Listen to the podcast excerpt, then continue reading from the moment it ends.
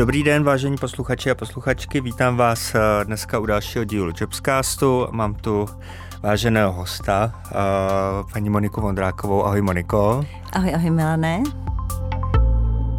Eh, než se dostaneme k tomu, co Monika všechno dělá, tak jenom eh, bych vás rád ještě jednou teda přivítal u dalšího dílu, kdy jsme vlastně navazujeme na předchozí díly, kdy jsme tu měli Hanku Forstovou a měli jsme tu Miloše Mišičku a probírali jsme nejenom to, co je ESG, ale také to, co, eh, jakým způsobem se třeba jmenují obchodní pozice a tak dále.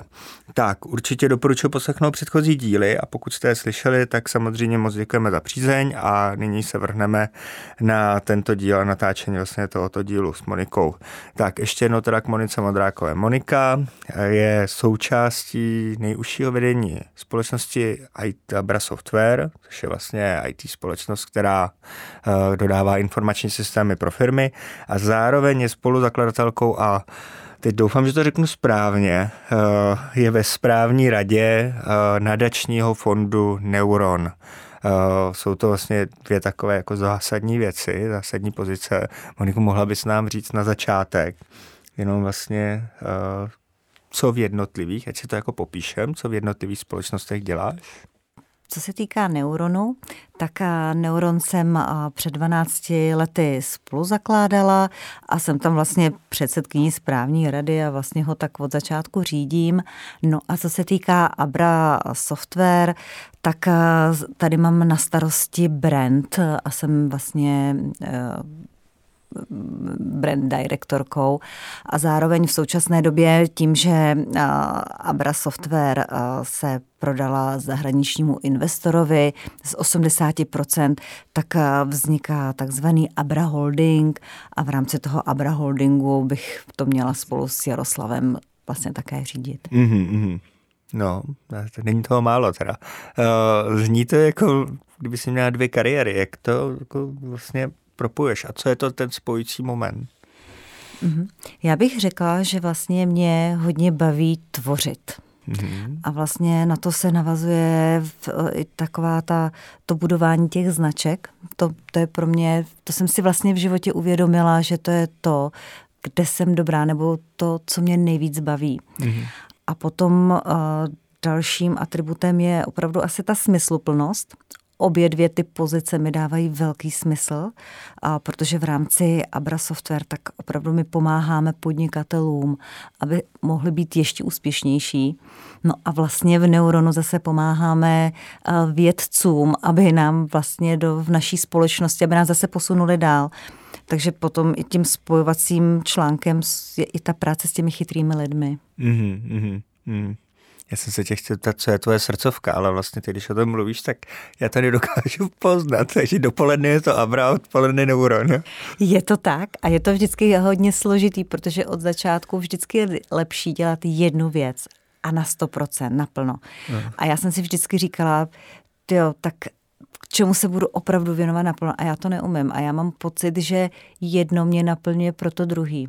Mm-hmm. Takže je to ve finále uh, je to sice někdy schizofrení, že vlastně člověk jede dvě docela dost velké uh, věci, ale zároveň mě jedna dodává tu energii pro tu druhou. Mm-hmm. Jo, tomu rozumím a dokážu si to představit, takže děkuji tady za to. Uh, ještě takhle na začátek, být ženou ve vedení technologické společnosti, jaké to je? Jako když si vezmeš Afra Software, že, jako, že Není to tak, jako možná, když to řeknu čistě jako jednoduše, z pohledu stereotypu by se na to člověk mohl říct, dívat, aha, jako, že je to takový zvláštní, že většinou dobře, tak jako není to očekávatelný, tak jenom jako jak ty tu svoji roli cítíš tam. Je pravda, že když jsem tuto nabídku dostala, tak jsem ze začátku hodně váhala, protože já nejsem úplně IT člověk. Ale ve finále jsem vlastně pochopila a vlastně jsem poznala, že vlastně ten ženský přístup a ženský pohled v IT firmě je extrémně důležitý, mm. protože oni ty muži jsou většinou v těchto firmách jakoby technicky zaměřený, ale ono občas člověk potřebuje vidět i takovou tu druhou stránku, protože to IT a to, co my děláme v Abře, tak eh, je to pro, pro zákazníky a ty ne vždycky tomu IT rozumí. Mm-hmm. A tím pádem já si vždycky připadám, jako kdybych byla takový ten translator jo, mezi nimi. Takže mm-hmm. v tom si myslím, že to je asi důležitý a je to ta vždycky, jak je ten yin a yang, musí tam být jakoby ty dvě energie a myslím si, že když se to umí dobře spojit, tak, tak je to dobrý. Mm-hmm, mm-hmm. A když se na to navážeme, tak ty máš v Abra Software na starosti vlastně budování celé značky. Uh, co to obnáší?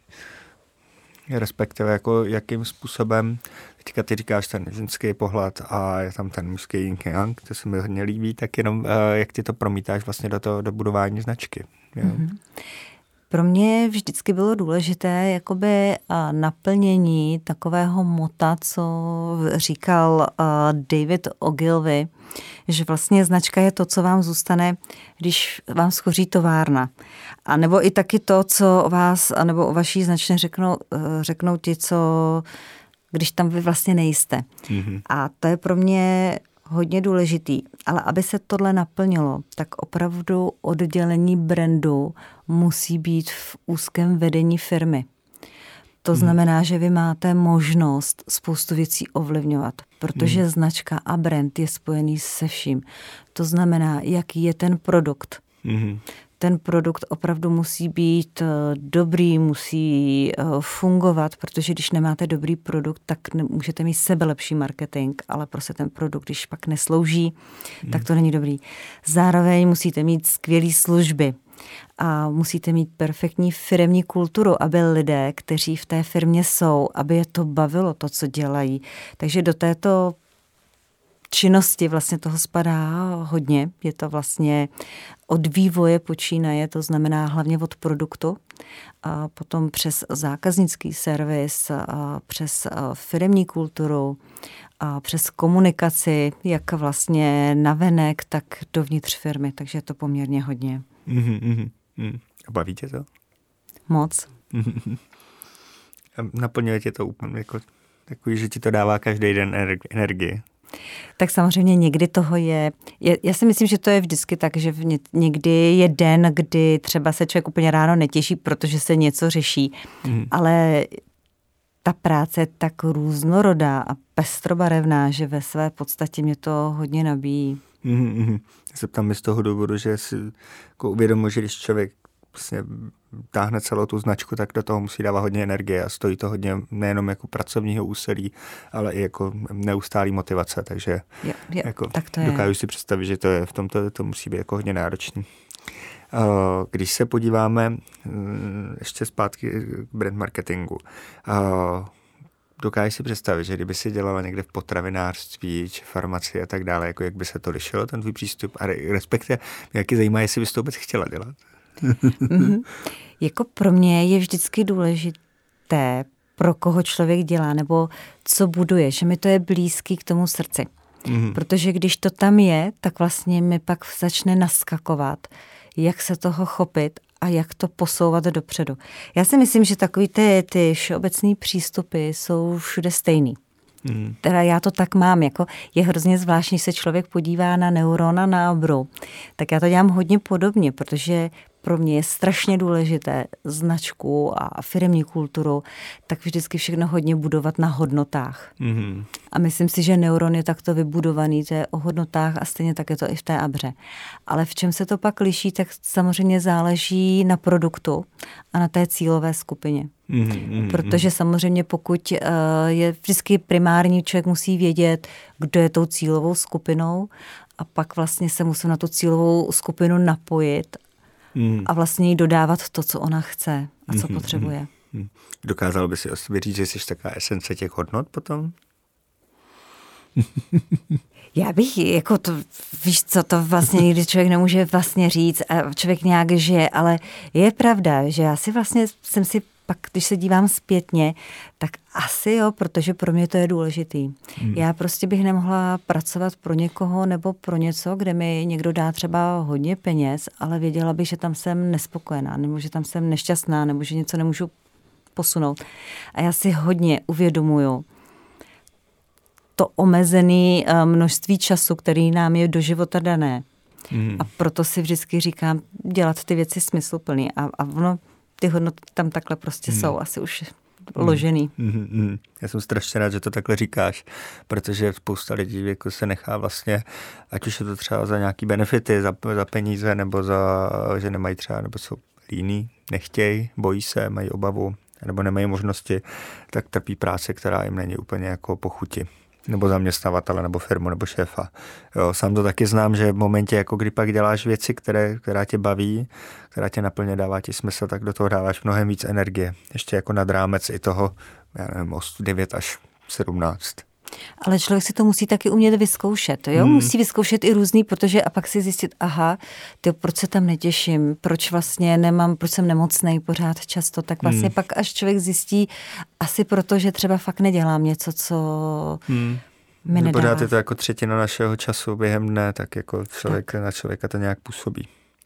A jak do toho sedí vlastně tvoje zkušenost ve finančním sektoru? Jo, jo, jo, ta moje, ta moje kariéra je taková zvláštní, jo, že to nebo opravdu takový nalajnovaný.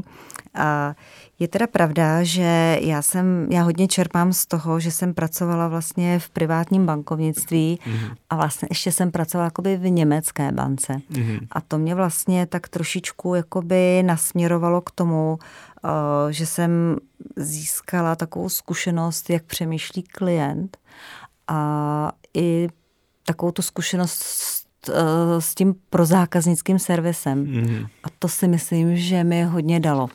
To byla taková ta pro mě první zkušenost a proto teď, když vlastně něco dodáváme pro nějakého zákazníka, nebo když vlastně potřebuji získat mecenáše do neuronu, tak tak trošičku přesně vím, jak on přemýšlí. Mm-hmm. A abych vlastně tím, co mu nabízím, mu šla naproti. Jo, jo, jo, rozumím. A daří se ti jako tento přístup, protože ne každý takový přístup má, tak třeba jako i e, jako vetknout do lidí kolem sebe? No ono je to takový zvláštní, ale já začínám si uvědomovat, že ono to je vlastně, jak bych to řekla, a že se tím ty lidi jakoby že to nastajou. Mm. Jo, já nevím, jak to, nebo že to převezmou, nebo že to člověk na ně jakoby, protože oni, když vidí tu energii a to, kam běžíme, a co oni vždycky potřebují ty lidi kolem vidět, ten, ty první úspěchy. A ono samozřejmě, když člověk buduje značku, tak to je něco, co není vidět hned. Mm-hmm. A člověk musí v této pozici být trošku vizionář. Musí vidět o pár kroků napřed. Dost často se stává, že ty lidé kolem vás to nevidí takhle hmm. daleko, tak jim zbývá buď to vám věřit a věřit v tu vaši energii, to, kam se to posouvá, nebo částečně musíte o tom přesvědčovat, ale samozřejmě, když pak přijdou ty první úspěchy, tak v ten, dome, v ten moment je máte nakoupené a, a to si myslím, že potom no, se na tom dá stavět. Se dá hmm. stavět a ty lidi, já to teďka vidím jak v Neuronu, nebo hlavně i v Fabře, tak ty lidi to hrozně baví. Mm-hmm. Mm-hmm. A ještě, když se zeptám na Ambru, uh, vy jste tam s Jaroslavem udělali před několika lety nějakou jako zásadní změnu a vlastně teďka jste ukončili nějakou jako první etapu a budete pokračovat dál. Co byl ten driver té změny? Předtím je sedm let, to je zpátky. Nebo no už je to vlastně skoro osm let. Osm let. Mm-hmm.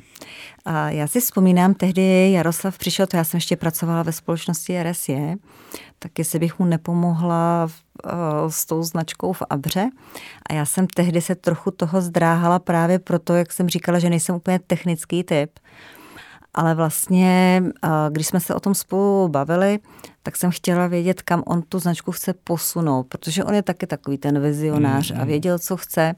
A já, když jsem na to kývla a poznala jsem tu firmu trošičku zevnitř, tak jsem zjistila, že vlastně tak, jak ta firma fungovala, že se vlastně tím nedá naplnit to, co on chtěl. Takže vlastně jsme se museli pustit do určitých změn. Mm opravdu jsme měnili, nechci říkat kompletně, to se říct nedá, jakoby firmní kulturu, ale hodně jsme eh, na tom pracovali vlastně celých těch vlastně sedm let. Bylo to, nebylo to jednoduché, protože jsme zakládali oddělení brandu. Lidé ve firmě se ptali, proč tady je nějaký oddělení brandu.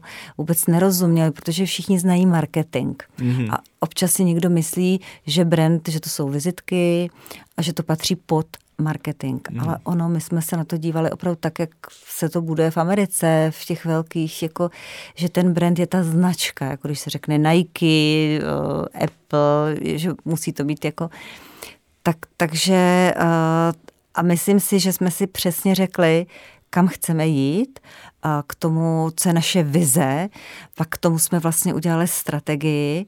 Tu strategii jsme se spolu s Jaroslavem snažili vlastně přenést na CEO, což je Martin Jirman, aby jsme ho také nakoupili. Mm-hmm.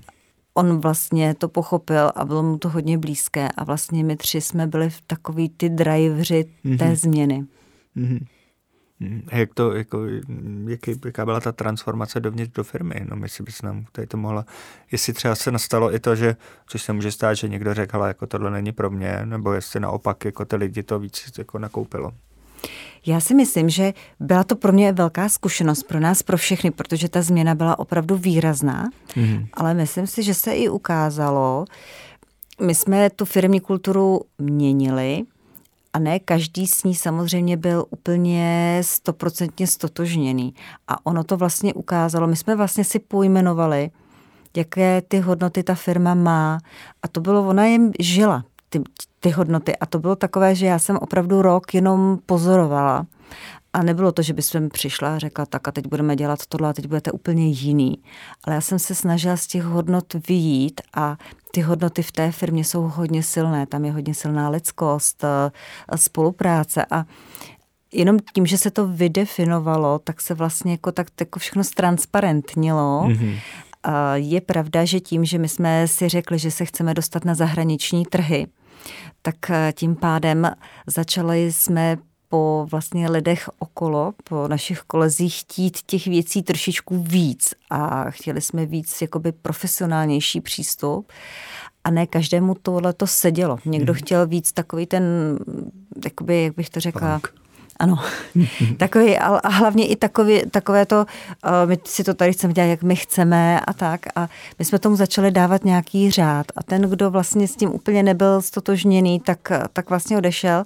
A naopak zase těm, které to bylo blízko, tak zase přicházeli přicházet noví lidé. Hmm. Takže jako myslím si, že ta atmosféra, ta energie, nebylo to jednoduché. Jako já jsem si taky říkala někdy, jako jestli to vlastně vůbec dáme, když třeba přicházely první výpovědi, tak jsem si říkala, ty brďo. Ale vlastně pak jsme zjistili, že jenom odešly ty, se kterými bychom to nedokázali. Hmm, hmm, hmm, A vlastně naopak přišly pak ty, se kterými jsme to dokázali. Hmm, hmm, hmm. Jo, to je dobrý moment uvědomění. Já vím, že ano. občas, jako, že když se dějí tyhle ty změny, tak ve firmách se toho jako můžou lidi leknout, nejenom jako to vedení, ale i kolegové, ale ono to znamená i určitě jako dobrý signál. Vlastně se to pročistí, dostane se tam nová energie, vlastně ty správní lidi, ten správný moment. A určitě ona vlastně v té době v, v Abře byla strašně nízká fluktuace. Mm-hmm. Což samozřejmě, když je vysoká fluktuace, tak to také není dobrý. Ale čas od času i ta fluktuace trošku je dobrá, protože se to trošku promíchává a přichází zase nové lidi s novými nápady, s novými impulzy, tak je to taky i takový trošku ozdravný. Mm-hmm. Mm-hmm. Dobře. a v které části tvé kariéry vlastně vznikla myšlenka na neuron? Jo, protože máš jako tu kariéru velmi pestrou a mi třeba osobně Neuron se, jako se hodně líbí, protože tam propojuješ vědu s biznesem a to je to velmi unikátní projekt. Taky. No tak je to taková, je to moje takový miminko. Mm. A já jsem uh, začala pracovat uh, pro společnost RSJ. Měla jsem tam vlastně na starosti také uh, budování značky a, a vlastně celý marketing a PR. A v té době, protože společnost RS je úspěšná, měla, má poměrně hodně peněz a přemýšlela jsem, jak k čemu se věnovat v oblasti CSR. A v té době, to je vlastně tak 12 let zpátky, tak byla vlastně ekonomická krize. A v té době se rozhodlo, že se omezí eh, dotace do základního výzkumu a po Praze vysely plakáty Pomozte české vědě a poměrně docela dost vědců začalo odcházet do zahraničí, protože mm-hmm. nechtěli v takovýchto podmínkách tady být. A já jsem si tehdy říkala, jak bychom jim vlastně mohli pomoct. A s chodou okolností se mi dostal do rukou příběh architekta Hlávky, který byl vlastně velkým mecenášem vlastně vědy a umění a který vždycky říkal, aby se společnost posunula dopředu, tak je extrémně důležitý, aby ti movití a bohatí vraceli zpátky ty finance právě do vědy a do umění. Mm-hmm. A to mě natolik inspirovalo, že jsem vlastně v, v RSě se o tom bavila, že jestli bychom se nezačali zaměřovat právě na podporu těch vědců, no a to se vlastně ujalo, já jsem tehdy nevěděla, jestli, by to, jestli to bude nadační fond nebo nadace. Zároveň jsem si říkala, no jo, ale jak něco vybudovat na zelené louce, aby z toho ty vědci měli ten, aby si řekli, jo, to mi za to stojí, nebo kvůli tomu tady chci zůstat v České republice. Ale ve finále, než jsem si říkala, co nejvíc, a zase, a to je to stejný, to se propoje jak s Abrou, eh, to je vlastně ten brand, tak si vlastně člověk položí otázku, čím mohu pomoct, nebo aby si to někdo kupoval, nebo aby vlastně někdo dostane cenu neuron, tak aby to pro něho bylo prospěšný. Tak jsem se zaměřovala, protože ve vědě potřebujete spoustu peněz. Tam prostě tisíc korun vám nepomůže. A já jsem si říkala, kladla jsem si vždycky otázku, co udělat, aby vlastně i za málo peněz jsme co nejvíce těm vědcům pomohli tak jsem si dělala tu rešerši a vlastně jsem zjistila, že v té době před těmi 12 lety, tak co tady chybělo, tak je uznání těch vědců a uznání té jejich práce. Mm-hmm. A vždycky eh, spousta lidí, hlavně i třeba biznismenů, říkalo, ale na co oni potřebují ty peníze, oni si tam stejně sedí někde v těch laboratořích a tam něco jakoby bádají. Ta obyčejná představa věc se stereotypní. Tak, tak, přesně tak. A vlastně tehdy mi došlo, že to nejdůležitější, co se musí stát, tak je zvýšit prestiž. Mm. A mhm. stejně tak si osobně myslím, že to je stejný úplně i s učiteli. Jo, mm. Že mhm. tohle by se mělo udělat i pro ty učitele, že učitelé jsou ty komenský, že to jsou ty osobnosti, které vlastně posouvají ve finále také tu, tu společnost dopředu. Hmm. Já teda musím říct, že jsem se účastnil předávání cen uh, Neuron. Bylo to krásně, jako krásný zážitek a přesně se mi líbilo, že ty věci nebylo, nebyl, nikdo nebyl v plášti. Nikdo nebyl ten takový ten někde ve sklepě, ale byly to osobnosti, který věřím tomu, že jako mají za sebou skvělé věci a před sebou ještě daleko lepší. Takže zároveň inspirace my jsme tady měli v jednom dílu Honzu Lukačeviče, a takže jsme se o vědě poměrně jako zevrubně bavili. A, tak doufám, že to třeba někoho taky bude motivovat k tomu se vrátit třeba ke studiu a víc jako do hloubky vědy. A když teďka budeme ještě za záry neuron, tak jako proč ne? Určitě. A, když se podíváme na to, Moni, tak, že vlastně spousta mladých lidí, bude to jako hodně o té mladší generaci, tak oni vlastně si hledají, hledají práci, která dává smysl. Jo, ono to zní jako možná klišoidně, ale vlastně, když, si, když bychom si představili pyramidu, tak spousta vlastně jako lidi si samozřejmě nejdříve pokryje ten základ, pak chtějí mít jako fajn uh, kulturu a lidi kolem sebe a až teďka ty generace mileniálu a generace Z ti jdou jako extrémně po tom, že chtějí, aby práce dávala smysl. Jo, nejenom jim, ale aby to mělo třeba nějaký přesah. Uh, a to znamená třeba i jako práce v nadaci, v nadačním fondu. Jak ty to vnímáš, jako, že když tak jako člověk chce pracovat v nadaci nebo v nadačním fondu, jako, co má pro to udělat? Má nějakou praxi nebo má někde něco studovat nebo eh, jako prostě jenom zaklepat na dveře? Já si osobně myslím, protože třeba mám zkušenost opravdu s tím neuronem, kdy jsem vlastně, nejsem vědkyně, a nikdy jsem se vědě nevěnovala ale jak už jsem říkala v úvodu, vždycky mě fascinují chytrý lidi a pracovat s nimi. Takže já si myslím, že tam člověk musí mít to srdce na tom správném místě. To hmm. znamená, když vám tepe eh, srdce pro charitu a dejme tomu, já nevím, pro seniory, pro děti nebo pro vzdělávání, pro vědu, tak vlastně v tom se člověk musí najít. Mm. Takže to je ten první předpoklad, eh, že musíte mít srdce na tom správném místě. Potom bych řekla, že co je důležité, tak a, a mít v sobě odvahu, protože jít dělat do neziskového sektoru. Ono dost lidé, lidé si myslí, tak z toho korporátu v tom nezisku to bude mnohem jednodušší a bude, to, bude mě to naplňovat. Jenomže ten nezisk mnohdy nemá finance. Nemá hmm. jich tak hodně jako ten korporát, protože korporát produkuje a vydělává. Nezisk, ten vlastně jenom spotřebovává a rozdává a vy na to hmm. potřebujete mít ty finance. Takže i tohle si musí člověk rozhodnout, než to na ten krok udělá, jestli tohle to dokáže. A zároveň v tom nezisku mnohdy té práce je ještě mnohem víc protože tam se vlastně hodně jede na efektivitu, protože těch peněz není mnoho, takže jeden člověk musí obsáhnout těch aktivit mnohem víc, takže hmm. na tohle člověk musí být taky připravený. A zase na druhou stranu je to třeba něco, co někoho zase moc baví, že to hmm. je vlastně pestrobarevný. Hmm. A takže to si myslím, že tohleto si člověk musí předem opravdu uvědomit, že to není tak a teď budu dělat tu hezkou práci a budu tady pomáhat a vlastně těm seniorům, ale ve finále potom je to tvrdá práce, protože se musí na prvním místě ta nadace nebo nadační fond musí mít peníze, aby mohl vlastně rozdávat, mm-hmm. aby mohl zaplatit ty lidi, kteří v té nadaci jsou. Takže a zároveň, takže tak jsem říkala, to mít srdce na správném místě, mít tu odvahu, hlavně být mít nápady, protože ono je to hodně o chytrosti a o nápaditosti v, těch, hmm. v tom nezisku. No pak asi i být průbojný, protože vlastně člověk opravdu potřebuje získávat ty peníze. No a v neposlední řadě umět hodně dobře marketing. To hmm. si totiž myslím, protože abyste měli peníze, tak potřebujete být vidět. Když mm. nejste vidět, tak vlastně nikdo vůbec neví, proč by vás měli podporovat. Takže mm. to jsou všechno tyhle ty věci, které si tak člověk musí Naučit. v té hlavně srovnat a, mm. a, mhm. a říct si, jestli je to ten jeho šále kávy. Mm. Rozumím, rozumím.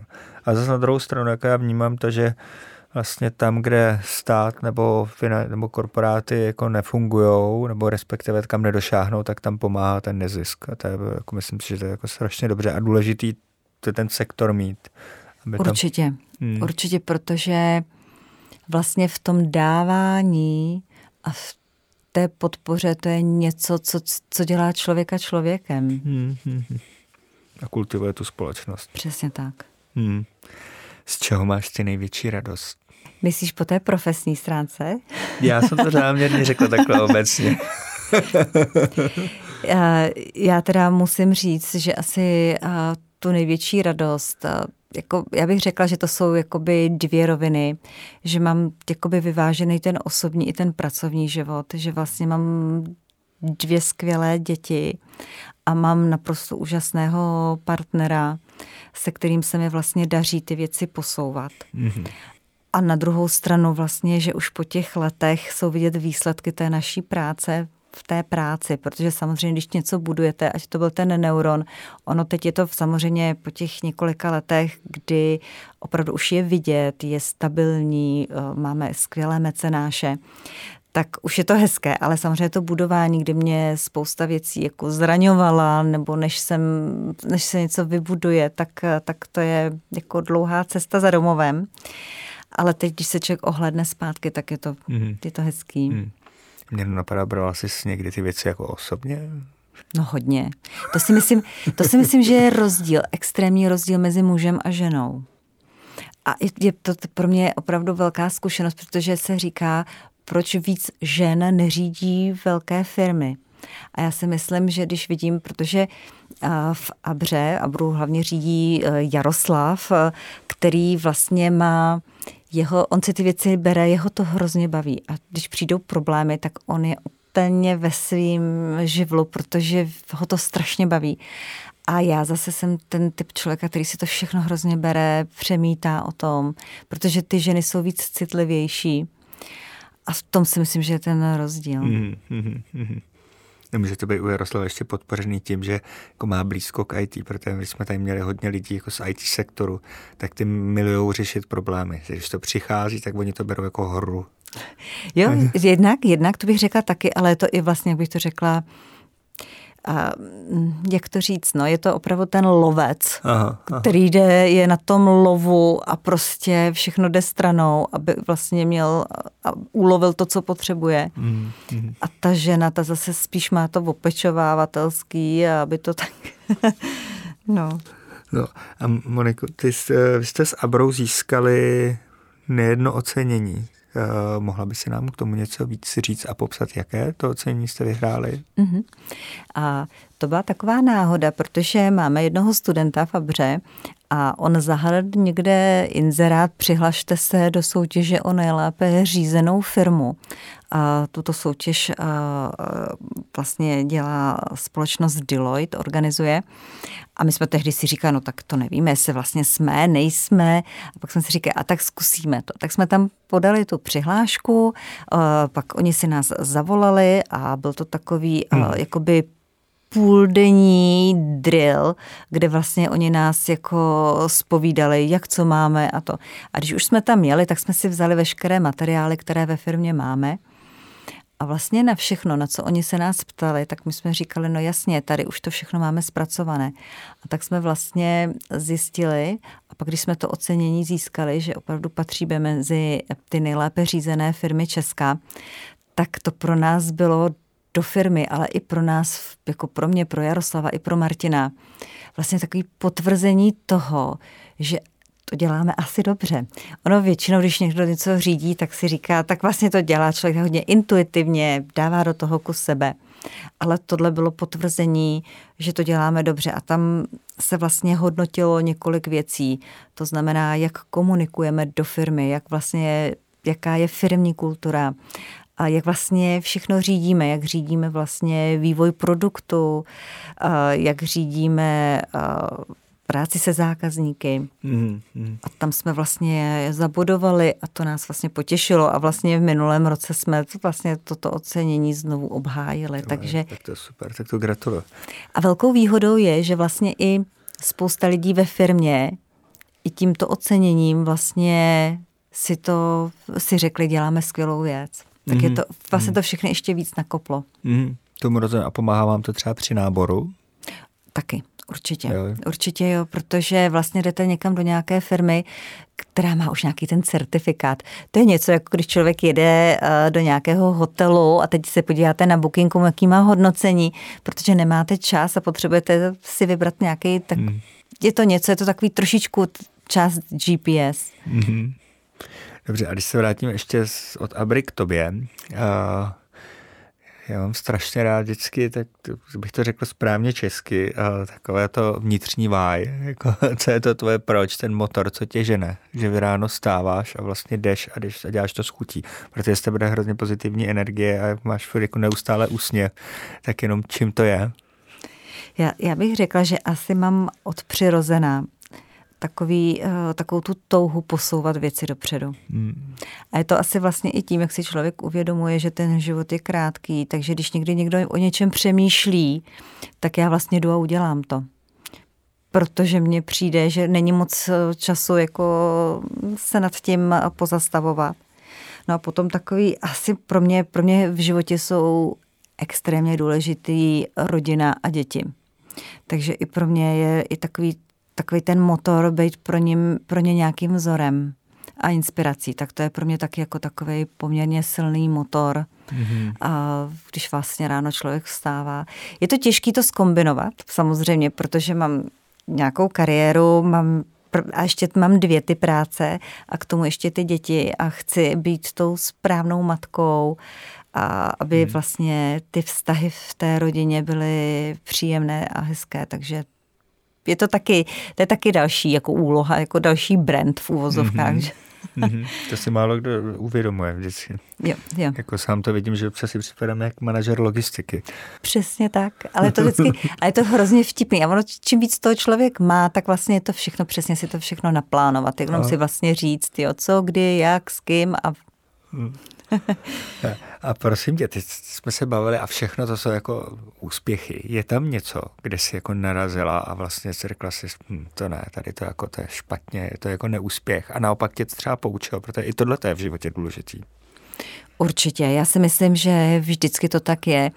Co mě překvapuje, že ta lidská mysl funguje tak, že většinou na to špatný, většinou trošku se víc zapomene. Aha. Že mi to trošku překvapuje, že pak vlastně člověk, když se tak jako, tak pak vidí jenom spíš ty, ale určitě... Prostahy.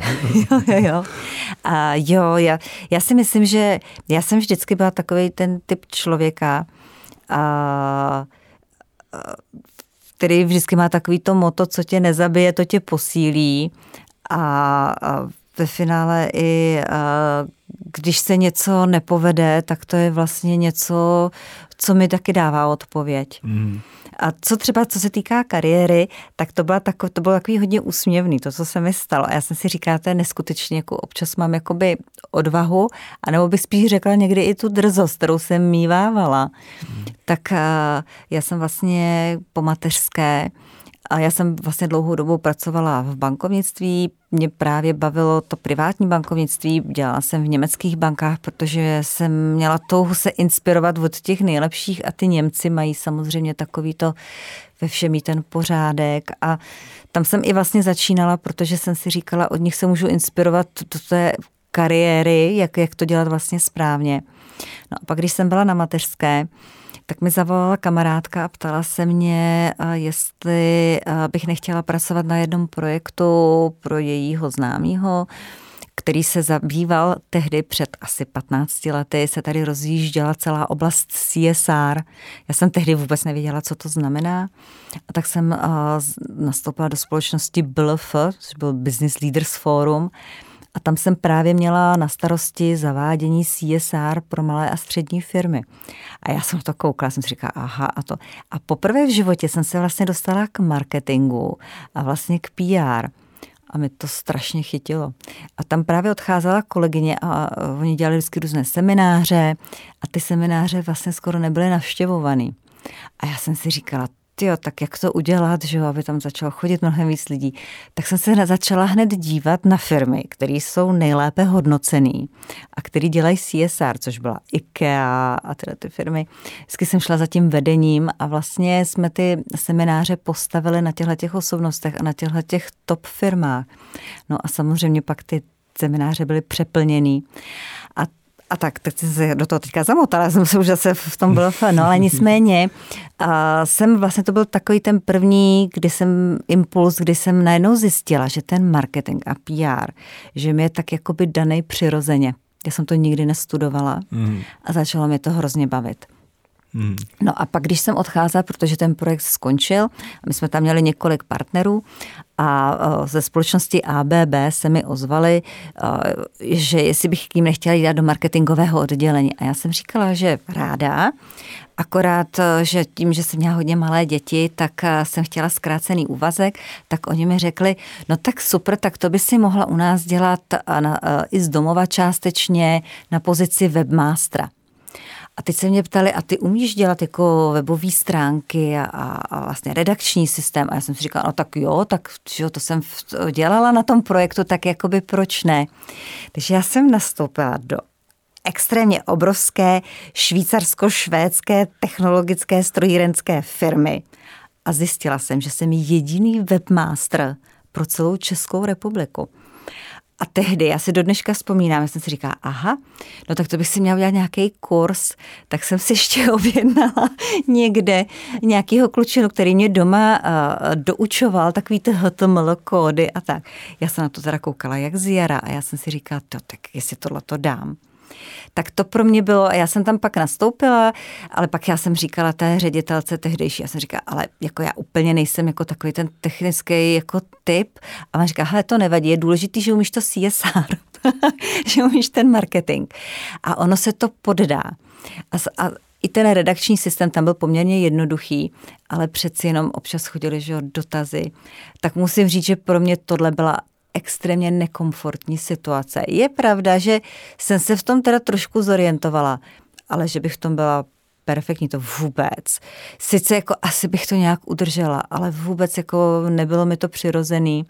A tehdy jsem pak právě i přišla, dokonce jsem věděla o jedné uh, holčině, která na tyhle věci byla skvělá, tak, tak jsem jí to i doporučila. A, mhm. a to pro mě bylo takový, kde jsem si fakt sahla na dno, ale zároveň jsem zjistila, že tohle není úplně můj šálek kávy. A... Mhm. A to je dobrý, že si do toho šla, jako, protože já kdybych to asi šla tím přemýšlím a zjistil bych to, že to je takhle jako mimo, tak bych možná jako asi ani jako neskoušel. Ne, no já, ne, ne, že neskoušel, hm. jako, že bych možná jako cítil, že bych tam asi jako narazil velmi rychle.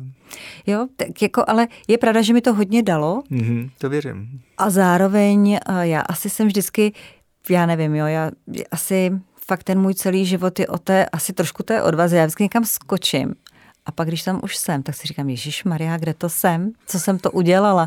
A vlastně mi nezbyde, než začít mm. plavat. Mm. A vlastně si to pak vyhodnotit. Mm, mm, mm. Ale zase jako, já mám rád jako takový pořekat, nebo si říkám, že je důležitý najít i ty slepé uličky, ve kterých člověk jako si je zavře, už do nich potom nechodí. Jo, tak. Takže ty jsi si ji objevila Přesně a tak. už tam nepůjdeš. Už víš, jo. jako, co by tě tam čekalo a zároveň tě to poučilo. Dobře, dobře, dobře. Máš takhle k závěru, uh, Moni, nějaké doporučení, jsem chtěl říct moudro, ale bych na to nekla tak velký tlak. Jaké doporučení nebo něco, co by si jako ráda přenesla jako myšlenku posluchačům, tak na závěr. Je, tak to je teda... Nemusí to být nic velkého. Mm-hmm. Stačí, že se můžou třeba dobře nasídat před prací. uh, tak já si musím teďka lehce zamyslet. Uh, mm-hmm. Já mám vždycky takový moudro a to je něco, co já říkám dětem odmala a mám to i já sama v sobě, tak je vždycky si umět poradit v každé situaci. Mm-hmm. Protože ne každá situace je příjemná, anebo se do nějaké situace člověk dostane, tak jenom zapnout motory a umět si poradit. Já si totiž vzpomínám, a po revoluci já jsem vlastně neměla nikdy žádné peníze, nikdy jsem nechtěla, a já jsem ještě z Krušných hor a já jsem vyrůstala tak napůl trošku v lese. Tak já jsem byla takový hodně přírodní člověk. A takového, a ještě fakt z takového, takový malý vesnice skoro. A teď jsem si říkala, ale vždycky jsem měla touhu někam něco. A teď přišla revoluce, mohlo se začít cestovat. A já jsem si tenkrát našla nějaký inzerát a říkala jsem si, aha, tak teď bych mohla třeba do toho Německa a, a naučit se tam líp tu Němčinu, kterou už jsem tak trošku uměla. No a tak jsem se najednou objevila prostě ve Frankfurtu, tam jsem chodila do školy, ale vždycky jsem potkala na té cestě někoho. Tam přišel člověk a říkal, hele, ty jsi zajímavá, já bych docela rád, kdyby jsi mi tady pomáhala v nějaké firmě. A já jsem najednou já nevím, mě byla, já jsem byla poměrně mladá, teď jsem najednou byla ve Frankfurtu a teď jsem, teď pro ty lidi, pro který jsem začala pracovat, tak oni uh, pracovali v parlamentu, teď mě vždycky někam vzali a já jsem si říkala, že já nemám co na sebe, tak jsem si vždycky jako někde něco na takových těch blešácích něco koupili a oni mi pak říkali, to, ty má, to by to jako sekne, jo, tak já jsem si říkala, aha. A přesně, pak když jsem byla v té společnosti, tak oni viděli, že ani neumím držet správně skleničku na víno, tak mě to pak doučovali. Ale bylo to takový jako vtipný a na té cestě vlastně vždycky člověk potkával zajímavé osobnosti, uh, jezdila jsem metrem, tam byl nějaký pán, který říká, si se nechci podívat na burzu do Frankfurtu, takže mě tím provedl. Takže to bych řekla, a ne vždycky byly úsměvný a pozitivní ty věci. A mnohdy jsem třeba spadla na dno, ale pak si vždycky člověk řekne, aha, tak jak si mám poradit? A tím letím pá, a to je to, co bych řekla do toho života, jako zkoušet, co se dá, protože to vám, ten život je pestrobarevný a člověk si musí říct, kde mu to je nejbližší, hodně poznávat věci a já, když jsem právě cestovala, tak právě v tom Frankfurtu jsem pak poznala a pak jednoho kolegu ze školy a on byl vlastně žid, byl z Izraele, já jsem se do něho strašně zamilovala a ten, tehdy jsem si říkala, tak a bude ze mě židovka. A tehdy jsem si říkala, no jo, ale jak já se tam dostanu do toho Izraele? On se tam potom samozřejmě vrátil, no a já jsem našla inzerát, že někdo do Tel Avivu hledal někoho jako operku. Jsem si říkala, aha. Takže vlastně jsem se dostala tím letím jako i do toho a to je přesně to, jak jsem říkala, umět si poradit v každé situaci, hodně cestovat, protože to cestování uh, vám dá nejvíc. A když nemáte peníze, já jsem tehdy ani neměla anglicky, takže vlastně jsem se musela naučit i, i anglicky, pak jsem skončila, byla jsem v Jihoafrické republice poměrně dlouho, takže tohleto pro mě všechno vždycky byly ty střípky, ze kterých jsem vlastně skládala tu svoji mozaiku. Mm-hmm. A vždycky jsi tam poradila? A to je to ono. Mm-hmm. Vždycky si, já to vždycky, uh, vždycky říkám dětem o Myšákovi Stuartovi, že, každý, že za každým mrakem svítí slunce mm-hmm. a že si vlastně člověk v tomhle musí umět poradit. Mm-hmm. A ještě na závěr bych řekla, a ještě se vždycky obklopit uh, dobrými lidmi. Mm. A třeba pro mě osobně v té profesní části, ale i té celoživotní, je mít opravdu dobrého partnera. A tam já jsem měla jako štěstí, že vlastně jsme se poznali s Jaroslavem, protože si vzájemně opravdu dáváme hodně. Mm-hmm. Že se povzbuzujeme jak po té pracovní, tak i té osobní stránce. Mm-hmm.